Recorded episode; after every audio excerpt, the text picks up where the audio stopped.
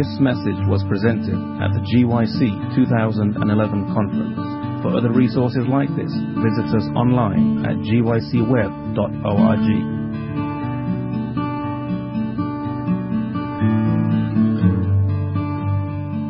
Good morning, everyone. Happy Sabbath. I've been waiting all week to say that to you, and I can see that a few of us are sleeping in a little bit this morning, but that's okay. They'll show up soon enough. And uh, before we begin and go any further, I'd just like to offer an added word of prayer. So would you bow your heads with me? Loving Father in heaven, thank you, Lord, for the Sabbath. Thank you so much for the blessings that we have been receiving this week at GYC. Thank you for feeding us. And Lord, as we gather at this morning hour at the end of 2011, we ask for your Holy Spirit to be present and to speak to our hearts. May you challenge us today and change us, for we ask it in Jesus' name. Amen. Once upon a time, there were three kings who traversed afar, but they weren't following a star. No, these three kings were on a very different mission. They were on their way to stamp out a growing, brewing Moabite rebellion. They were the kings of Israel, Judah, and Edom. Based on all the intelligence that they had received, they had decided to march their allied forces down through the desert, around the Dead Sea, up through Edom, and then they intended to strike Moab by surprise and from the south.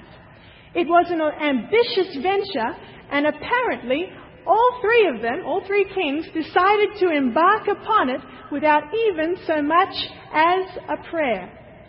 For seven days they marched this mighty army through the desert. And friends, for seven days they dreamed of the sweet victory that would be theirs. But after just seven days, they ran into a major problem. They forgot about where they were going to get enough water to help them last the journey. They just ran out of water. How they did this beats me because everybody knows that you can't get very far without, without water. Our blood is 90% water. And so I invite you to join me now in their plight in the book of 2 Kings, 2 Kings chapter 3. 2 Kings chapter 3, and we will pick up reading in verse 10. 2 Kings chapter 3 and verse 10. 2 Kings chapter 3, verse 10 takes us to the heart of the story. And notice what the king of Israel says in 2 Kings chapter 3 and verse 10. He says, Alas, for the Lord has called these three kings together to deliver them into the hand of Moab. Now question, had this been God's idea? Nope. These three kings completely owned this one, and yet as Jehoram surveys his crumbling cause, he is quick to put the blame on God. He blames God for their mess. And friends, you and I, if we go anywhere without Jesus, we too will find ourselves in a situation like these armies found themselves in. The Bible says in Jeremiah chapter 2 and verse 13, For my people have committed two evils. They have forsaken me, the fountain of living waters, and hewn for themselves cisterns, broken that cannot hold water. And friends, Jesus said, without me, you can do how much? Nothing. So go anywhere without Jesus, and homes become hot deserts full of hot tempers and sharp words. Without Jesus, our lives are barren and meaningless. And here's a quote from the Review and Herald, May 19, year, in, in 1904. She wrote, The promise of the Spirit is a matter little thought of, and the result is only what might be expected spiritual drought, spiritual weakness, spiritual declension, and death. One night, the captain of a Greenland, Greenland whaling vessel, he found himself surrounded by icebergs out in the Arctic Sea. And fearing at any moment to be ground to death, he nervously waited until morning before he decided what to do next. And when morning came, as he peered through the mist there on that cold sea, he saw in the distance a strange, mysterious vessel just sitting there in the water not that far from him. So he called some of his crew members together. They jumped in a little boat and rowed out to see this vessel. And as they got to the vessel, they called out to the vessel, Is anyone there? But there was no sound, no response. He peered through the porthole and he saw the captain sitting at his desk as though he was writing in a logbook, but he was frozen and didn't move. As they continued to survey the ship, they found sailors lying in hammocks, some in the cabin. Evidently, according to the logbook, this ship with its frozen crew had been sailing, just floating through the Arctic for 13 long years. And friends, without the Holy Spirit in our lives, we are like that frozen ship manned by its frozen crew. Yes, we may have the appearance of life and a name that we are alive, but really we are spiritually dead without Jesus. And so we read verse 11. But Jehoshaphat said, Is there no prophet of the Lord here that we may inquire of the Lord by him? And what did they say? So one of the servants of the king of Israel answered and said, Elisha, Elisha, the son of Shaphat, is here, who poured water on the hands of Elijah. Now, isn't that interesting? How Elisha just happened to be there in the middle of the desert at this point in time, the Bible doesn't say. But friends, I do know this, that there is never a crisis with the Lord. Can you say amen? God had foreseen this situation. And so he had his prophet there ready and waiting to speak a word on his behalf. And I am so grateful to God for the spirit of prophecy, aren't you? Praise God for his prophets. So, the three kings, the Bible tells us, they went to see Elisha. And I am sure up until this point in time, Elisha had wondered why God had called him to the desert. But you know what? Elisha had obediently obeyed God's call because it is not the part of faith to question. It is the part of faith to obey. Amen? And after Elisha rebukes the king of Israel, rebukes Jehoram for blaming God with their unfaithfulness and their plight, he makes an interesting request in verse 15. He says, But now bring me a musician. And then it happened, when the musician played, that the hand of the Lord came upon him. Before Elisha, stood a heathen, a heretic, and a saint. The king of Edom cared nothing for God, he was the heathen. The king of Israel, Jehoram, well, he was the heretic because he was the second son of Ahab and Jezebel, and he lived in open rebellion against God. The Bible tells us that. And the saint was Jehoram. For years, sorry, not Jehoram, Jehoshaphat. For years, Jehoshaphat, the king of Judah, had been faithful to God. He had walked with God, but now he had made a very disappointing decision without God. And the sight of the three of these men together must have really grieved Elisha's heart. It must have troubled him. And so he calls for a musician because he needed to hear God. And friends, that's the kind of music we ought to listen to. The music that allows us to hear the voice of God. Thousands of soldiers waited while the music played and the prophet prayed. And the Bible tells us that as this music was playing, the hand of the Lord came upon him. That is Old Testament jargon for the Holy Spirit came upon him. And what happened? What was the message that God had for him? Verse 16. And he said, Thus says the Lord, make this valley full of ditches.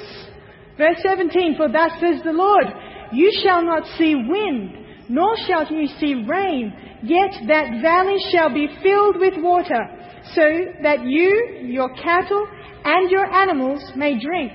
And this is a simple matter in the sight of the Lord. He will also deliver the Moabites into your hand. And all the people said, Amen. I don't think so. Can you imagine the stir that this message must have caused? I'm sorry, but did you just hear him say that God wants us to make, to dig to make the whole valley full of ditches? I'm sure a sweaty soldier somewhere must have wondered if the sun had gotten to the prophet's head or something. I mean, they'd already hit rock bottom and now God was calling them to dig. Why, nobody had even brought a spade. What were they going to dig with? And none of them were feeling especially spiritual either. I mean, it's hard enough for us sometimes feeling spiritual and being spiritual when we're stuck for 20 minutes in an air conditioned car. But these blokes had been out in the hot sun of the desert. They were tired. They, they were sunburnt. Their lips were parched. I feel thirsty just thinking about them. Do you? The last thing any of them wanted to do was hard work. Why? Because if you start digging in a dry place, well, the ground will either be hard, or if it's a sandy place, the moment you start digging, the walls start caving in. Have you ever dug a sand pit? Yeah. So this was a very strange thing, and from a human point of view, it sounded absurd. But friends, Jehoshaphat had walked with God enough to know that obedience to God's word is the only way. Amen? It was dig or die as far as he was concerned. And so they started to dig. The sun went down and they kept digging. All night long they dug. It was hard, humbling work. Their arms were sore, their back was aching. They were tired, and to top it all off, they were so severely dehydrated, their thirst was unquenchable. But when the morning sun rose, still it found them digging. And there's something we can learn from that. Because many times in our lives, God may ask you to do things that you don't think you're able to do. God's commandment to you may seem impossible. But remember, God called Noah to build an ark before it had even rained. Remember that God told Abraham that he would be the father of a great nation while he and Sarah were in the sunset years of their lives. Remember that God called Ezekiel to preach to a valley of dry bones. Remember, God said, go forward when the children reached the borders of the Red Sea and they had the sea in front of them and the Egyptian army behind them. And when you remember this, know this, that if God calls you to do something that seems impossible, it is simply because He intends to do it through you. God intends to empower you to be able to go through with it. He says, My grace is sufficient for you, for my strength is made perfect in your strength. No, he says, My strength is made perfect in weakness.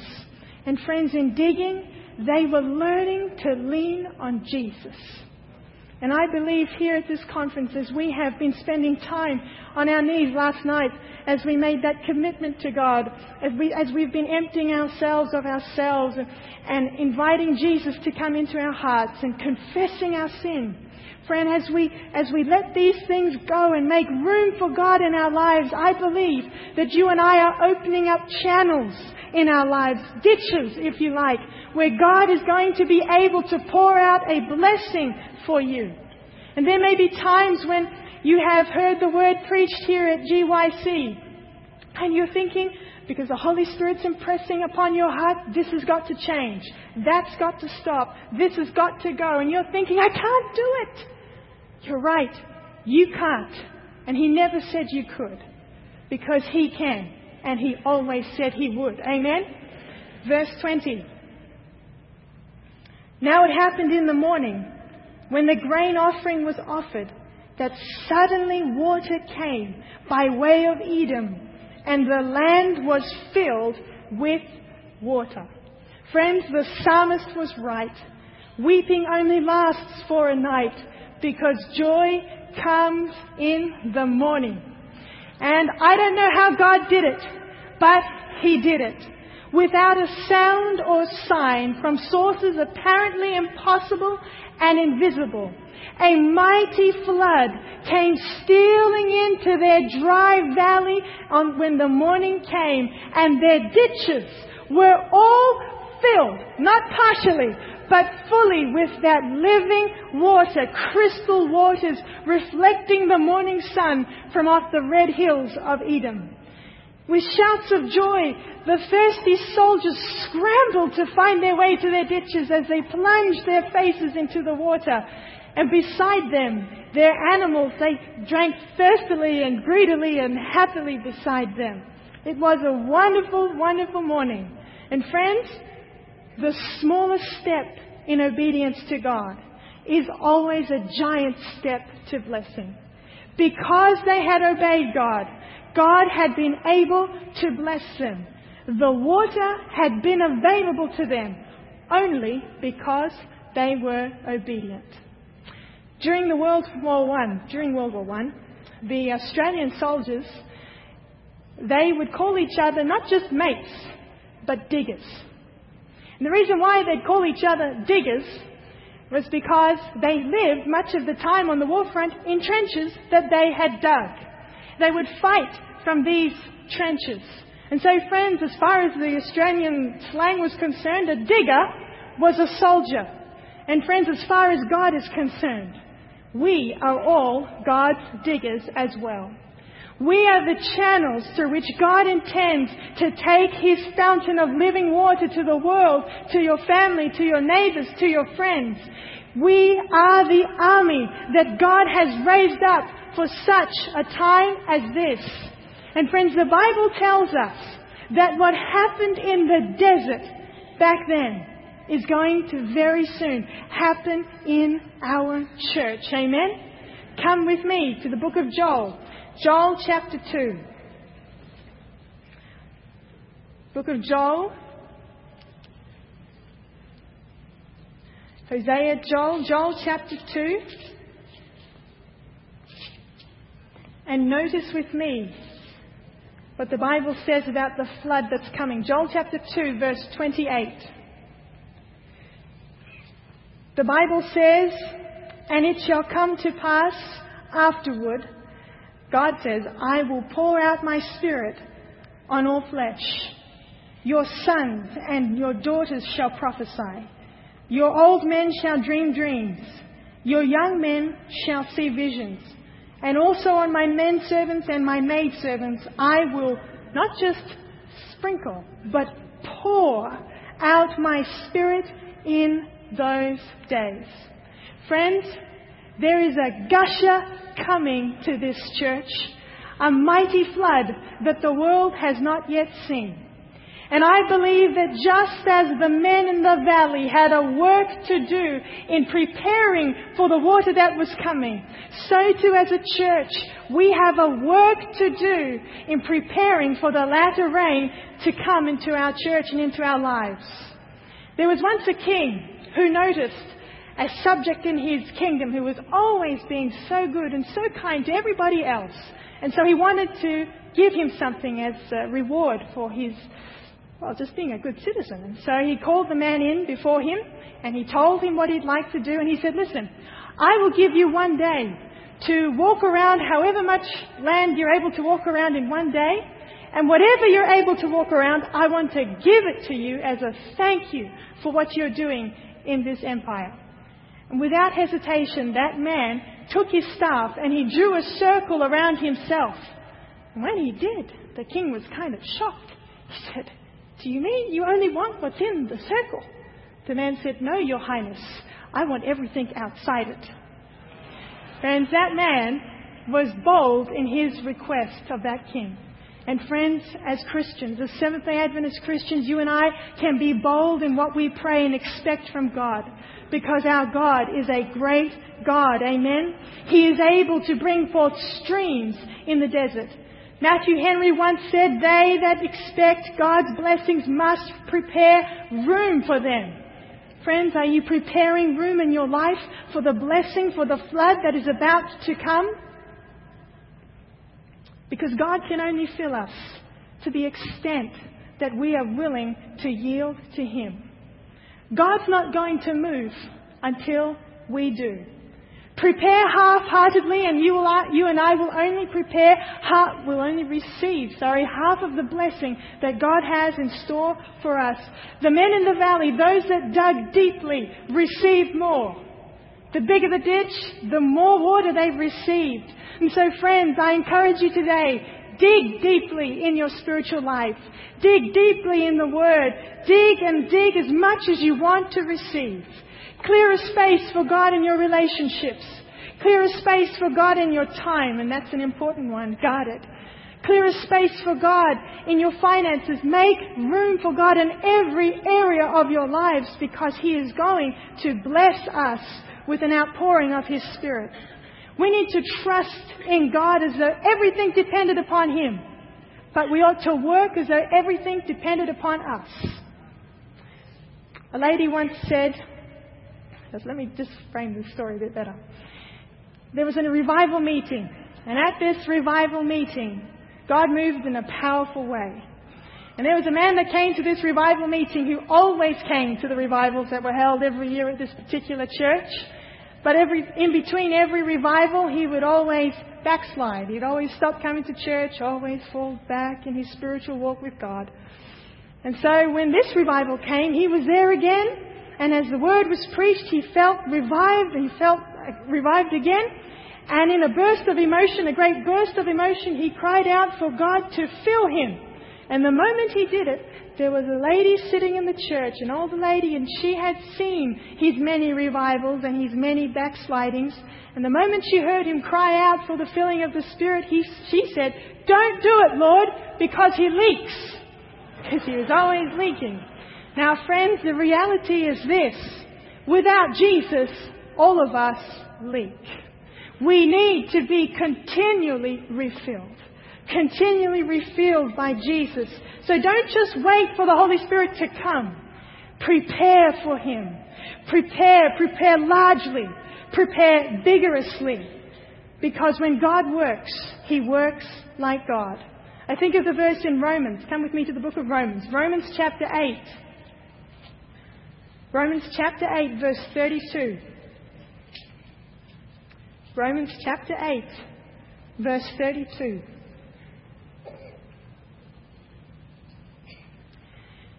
The Bible says in Romans 8, verse 32, that he who did not spare his own son, but delivered him up for us all, how shall he not with him also freely give us all things? God wants to freely give us all things. So prepare for God's blessing. We go back now to our story. Sorry, we've got to go back to 2 Kings chapter 3 again. Because that was not all God wanted to give them. Water wasn't just the only thing. There was something else. 2 Kings chapter 3 again. And we pick up our reading in verse 21.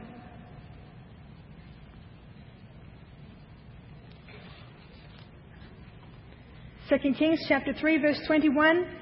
And when all the Moabites heard that the kings, the three kings, had come up to fight against them, all who were able to bear arms and alder were gathered, and they stood at the border. Then they rose up early in the morning, and the sun was shining on the water. And the Moabites saw the water on the other side as red as blood. And they said, This is blood. The kings have surely struck swords and have killed one another. Now therefore Moab to the spoil.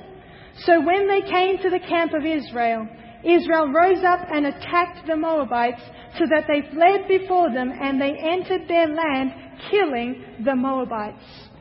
Friends, not only did God meet their need and gave, give them water, but He also gave them the victory.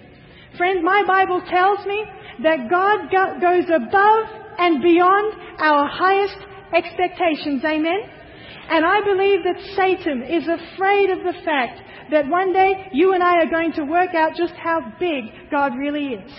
Story is told of Napoleon Bonaparte, who as he was surveying a map of the world, he laid his finger on a certain portion of that map and he growled, Here lies a sleeping giant. Let her sleep, for if she wakes, she will shake the world. The giant of which he spoke was China. And friends, I believe that when Satan looks at this church, it's almost like Napoleon. He looks at us and he says, Oh, Let her sleep.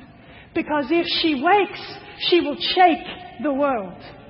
This quote from the Spirit of Prophecy, last day events. There is nothing that Satan fears so much as that the people of God shall clear the way by removing every hindrance so that the Lord can pour out his Spirit upon a languishing church. And yet, friends, how many times are we caught too tired to dig, too lazy to obey God and to do what he calls us to do? There are days you will feel like digging, and there are days you may cry just having to pick up the spade. There are days when you read the Bible and you're just so excited, and there are other days where it just doesn't seem to do much. There are days when you pray and you feel your prayers go straight to the throne room of God, and there are other days where you think that your prayers just hit the ceiling. But, friends, when you think like that, when you feel that God is not really speaking to you, that your prayers aren't working, don't give up. Don't let your feelings dictate your behavior. Keep reading the Word and ask the Holy Spirit to make it living and powerful in your life. Keep praying because God will answer your prayers. He will always come through for you. Friends, God will do His part, provided we do our part. Amen? Think, those soldiers in the valley had every, they could have given God a thousand excuses, a thousand reasons why they shouldn't have to dig in the desert. But friends, if we will just obey God and obey Him together, I believe that we will shake the world. By God's grace, we will shake this world. Just think of snowflakes. Snowflakes are really fragile. But if you put them all together, they stop traffic.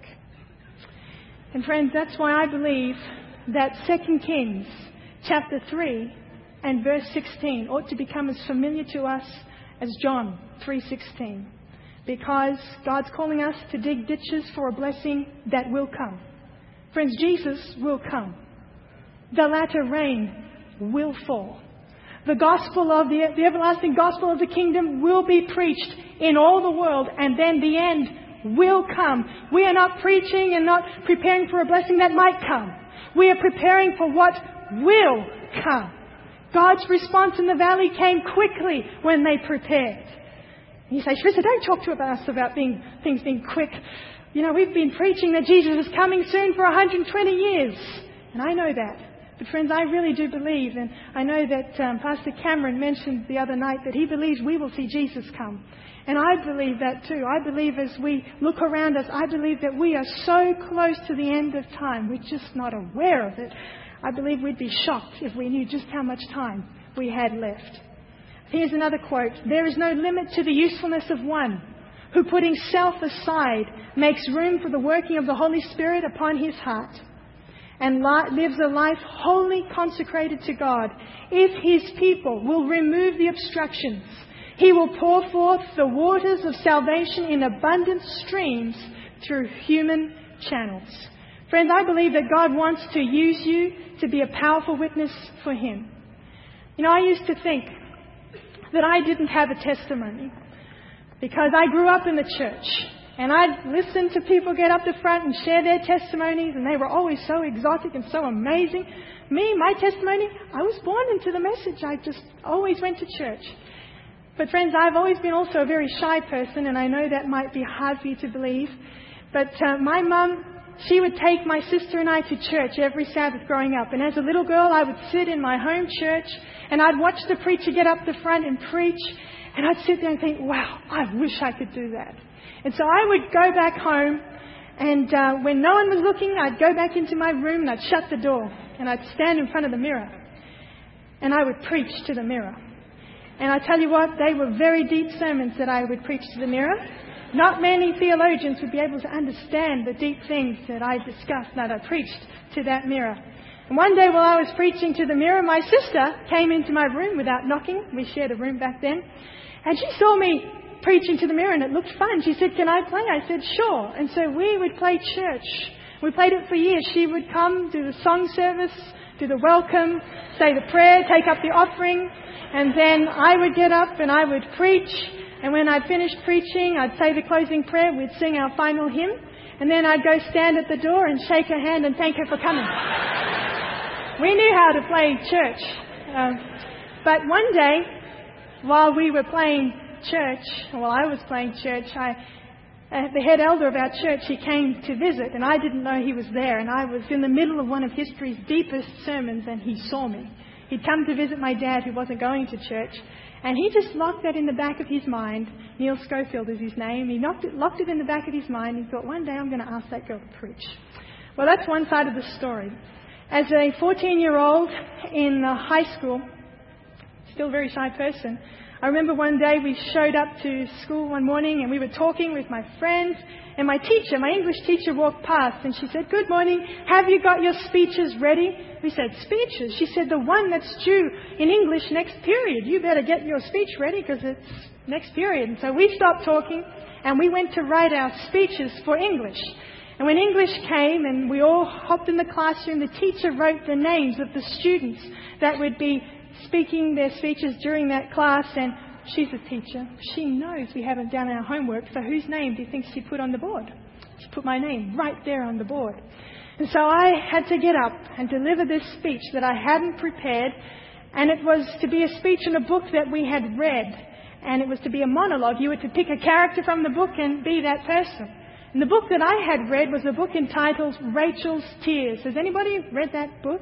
Yeah, it's a powerful book, a few people. Powerful book about a girl that was shot during the Columbine high school shootings. But if you haven't read it, don't, don't worry about that for this story. But I decided that I was going to be the brother of this girl in the book. And so, when my time came to give my speech to my year 8 class, that's what we call it in Australia, I don't know what it is here, but I was 14. I got up and I'm delivering this speech to my classmates, and as I'm going through the speech, a little light bulb went on in my head. I said, Why don't you make an appeal? Like the evangelists do in their crusades. After all, you're just pretending to be like somebody else. And as I'm going through my speech, I thought, that is a wonderful idea. And so as I got to the end, I said, and now if you would like to accept Jesus Christ as your personal Savior or forever friend, would you mind raising your hands with me? And the class did what you're doing. They just sat there. Nobody moved. My teacher was at the back of the room. She couldn't believe what was happening at the front of the room. And I was just at the front and I was just copying what I had seen done in church. You know, and I'd been going to church and I'd seen appeals done. We'd had Pastor Torres come to our church in Sydney many times and I'd seen him do the appeals. And so I have never seen an appeal done where no one responded. So I didn't know what to do if no one didn't move. So I just stood there and I wasn't moving until somebody moved. And finally, after what appeared to be an eternity to me, somebody, my best friend, she's here actually, Marika was there anyway. She was sitting in the front row and finally she put her hand up and I said, God bless you, friend, and sat down. And when I sat down, I felt awful. I went home that night and I felt terrible. I thought, my class are going to think I'm some kind of a religious nut. But friends, does God want religious nuts? No. God wants spiritual fruits. Amen. anyway, so I went home and I felt terrible. I told my mum, I said, I don't want to ever go back to school. Can you please change schools? I want to change schools. I don't want to ever see my classmates again. They're just going to think I'm weird. But she said, Oh, don't worry, you're just pretending. So I went to school the next morning, and to make things worse, the friends that I usually spoke to in the morning had missed the bus. So I was there all alone, and my teacher walks past. She says, Good morning, Charissa, walk with me. So I walk with her. She says, That was an incredible speech you gave yesterday. I said, Really? She said, Yes. Uh, how would you like to give it in assembly today? I said, You mean the whole thing? You mean the hands up thing and everything?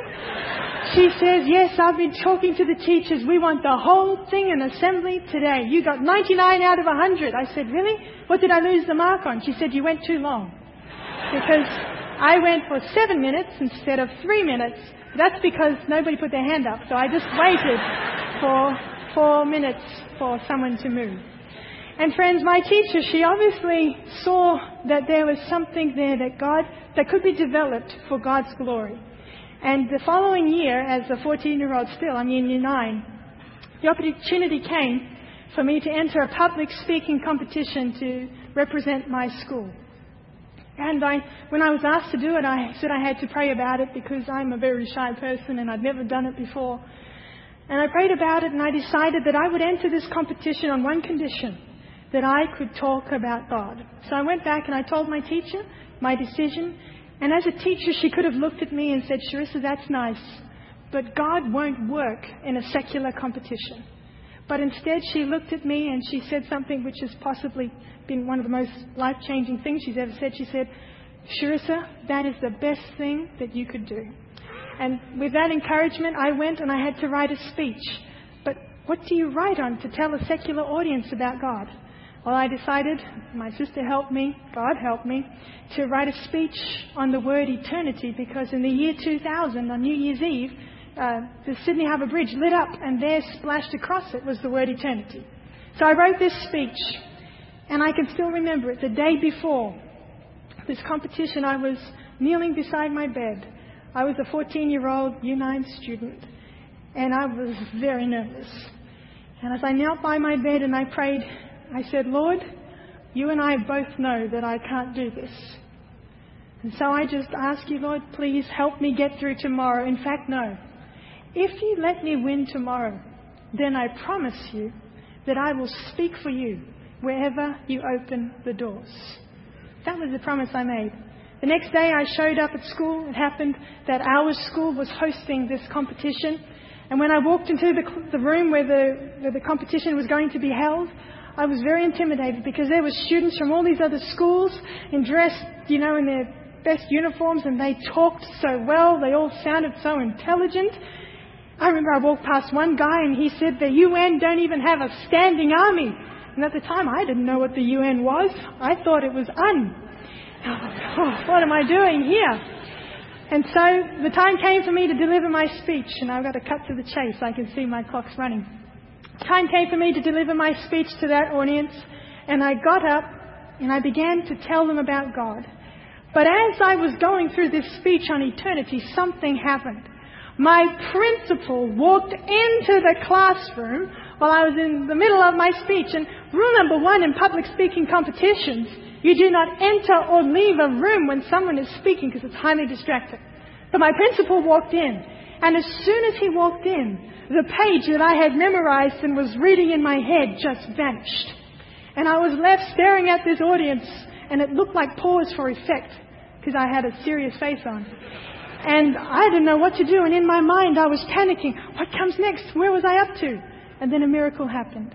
My mouth just started talking, just started telling people about God while my head was in confusion. And as I started listening to what was happening, I said, Oh, yeah, that's right. That's where I was. And I kept going. It happened a second time. Classmates were walking past the room and they were waving at me through the window. Again, the page in my head just vanished. Again, my mouth just starts going, telling people about God. A third time it happened. Three times I lost the words. Three times God came through and He helped me. He gave me the words and when I finished, I sat down and I felt shaken. I felt like Jeremiah. I felt like God had just reached down and put His words in my mouth. Well, that was only half the competition. The next half was an impromptu section, and I am terrible at impromptu speeches, and I was the worst one there. So when the time came for them to announce the winner, they announced three winners. They announced someone else, someone else, and then they announced me. I couldn't believe it. And I went up to the uh, adjudicator afterwards, because that's what you were meant to do, and he said to me, Charissa, that was an incredible speech. Could have been in the senior division. Just one thing. Take God out of it for the next round. And I thanked him, and then I went away, and my teacher said, What did he say? And I told her, and she said, Charissa, do you remember why you went into this? I said, Yes. She said, Then I wouldn't change a thing. I went to the next round of the competition, and I lost. I didn't win anything. But, friends, my promise to God was this if you let me win tomorrow, then I promise you that I'll speak for you wherever you open the doors. And, friends, from that day to this, I have endeavored to be faithful to God and I have endeavored to go wherever He opens the doors. That's why I'm here. God has called me to dig in places where I felt it was impossible for me to dig, to do things that I didn't think I could do. But friends, when we make room for God, when we will just do what He calls us to do, God will send through a blessing for you. Amen? And friends, It's interesting as you read the story in 2 Kings that when the priest offered the sacrifice, it says at the time of the morning sacrifice, when the priest offered the sacrifice on Jerusalem's sunlit hill, it opened a fountain of living waters for those soldiers in the valley. And friends, so too, centuries later, when Jesus, the Lamb of God, offered himself on the cross for you and I, he has opened a floodgate for us. He has opened and created for us a fountain of living waters so that none need go thirsty. And that army, it is no coincidence, they became an unstoppable force after they received the power of the water and of the blood. And our victory will always be in the blood of Jesus Christ. Amen? Friends, 2 Corinthians chapter 6 and verse 2. 2 Corinthians chapter 6 verse 2. The Bible says, Behold, I'm just reading the second part of this verse. Behold, now is the accepted time. Behold, now is the day of salvation.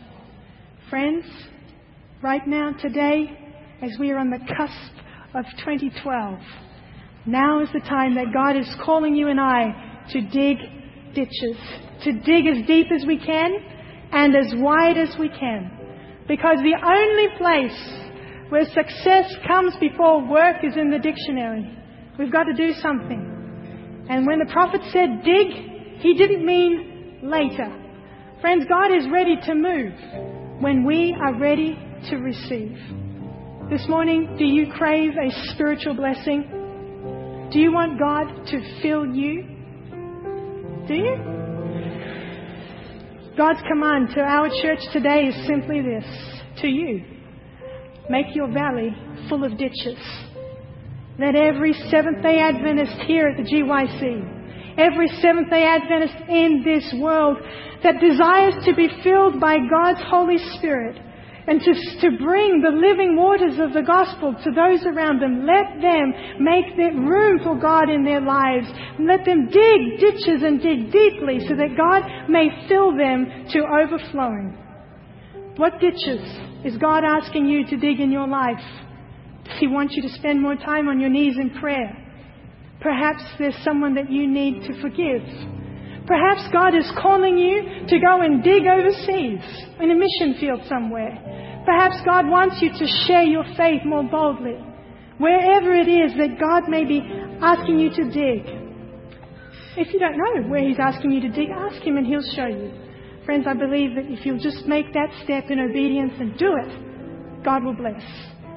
And um, as my brother here sings a song, I'd like to invite you to d- demonstrate that desire to obey God, to go and dig in whatever area He may be calling you to dig by just standing to your feet and coming to the front. If that's your desire, if you want to go from this place and dig and dig deeply.